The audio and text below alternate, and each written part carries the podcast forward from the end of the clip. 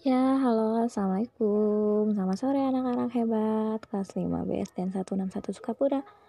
Nah, untuk podcast kali ini kalian akan mendapatkan materi baru mengenai satuan waktu.